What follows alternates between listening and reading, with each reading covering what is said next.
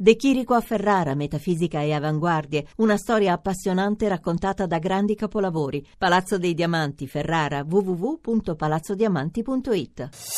Voci del mattino.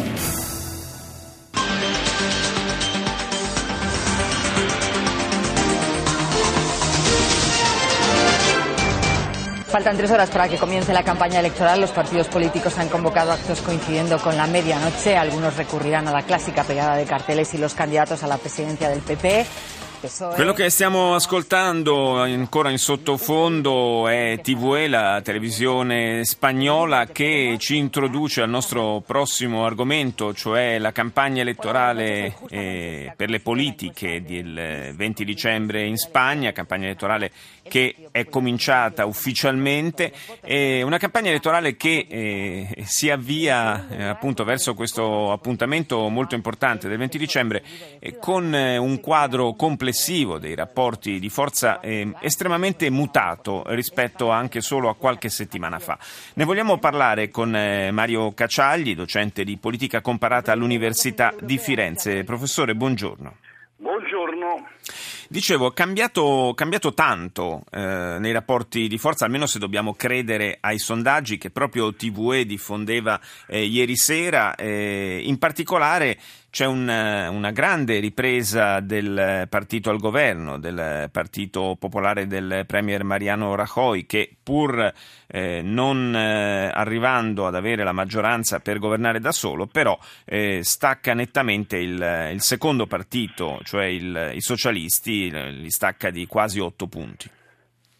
Ma senta, io devo dire la verità, più che eh, guardare i mutamenti più recenti, guarderei a quelli di carattere addirittura epocale che possano avvenire con queste elezioni del 20 dicembre, perché dopo quasi eh, 50 anni di bipolarismo e di, di bipartitismo, con il Partito Popolare e il Partito Socialista che si sono alternati al governo in formazioni monocolore, ecco che la Spagna sta entrando in un periodo completamente nuovo, diverso, in cui invece ci sarà forse una quadriglia, come si diceva per la Francia, quando c'erano quattro partiti che alleandosi e scontrandosi davano vita alle campagne e poi alla formazione dei governi. Quindi la grande novità sarebbe questa.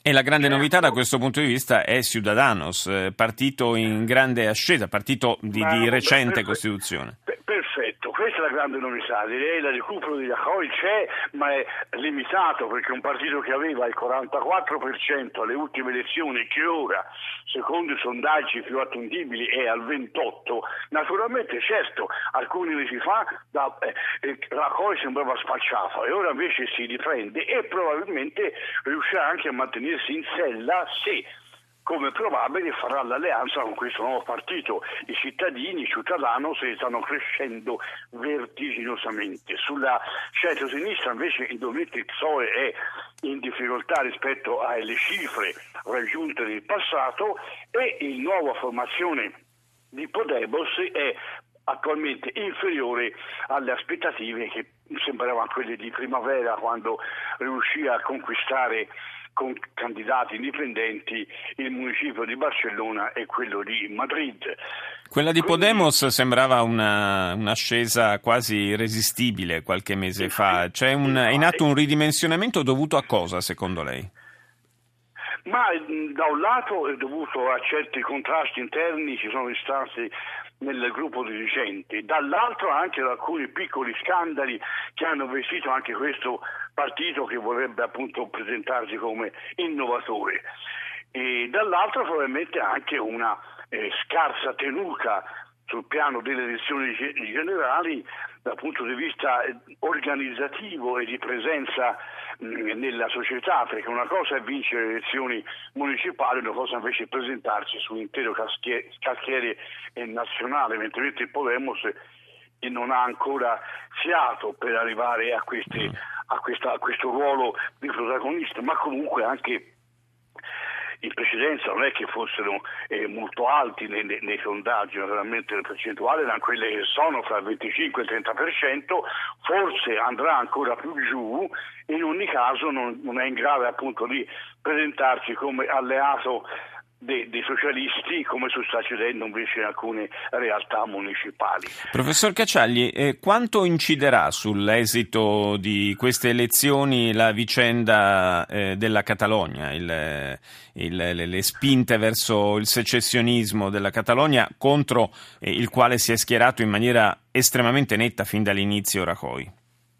Eh, direi poco perché appunto anche se diamo retta ai sondaggi, ma anche a quello che si sa delle vicende piuttosto tormentate di Massa, il capo del partito di convergenza, sì.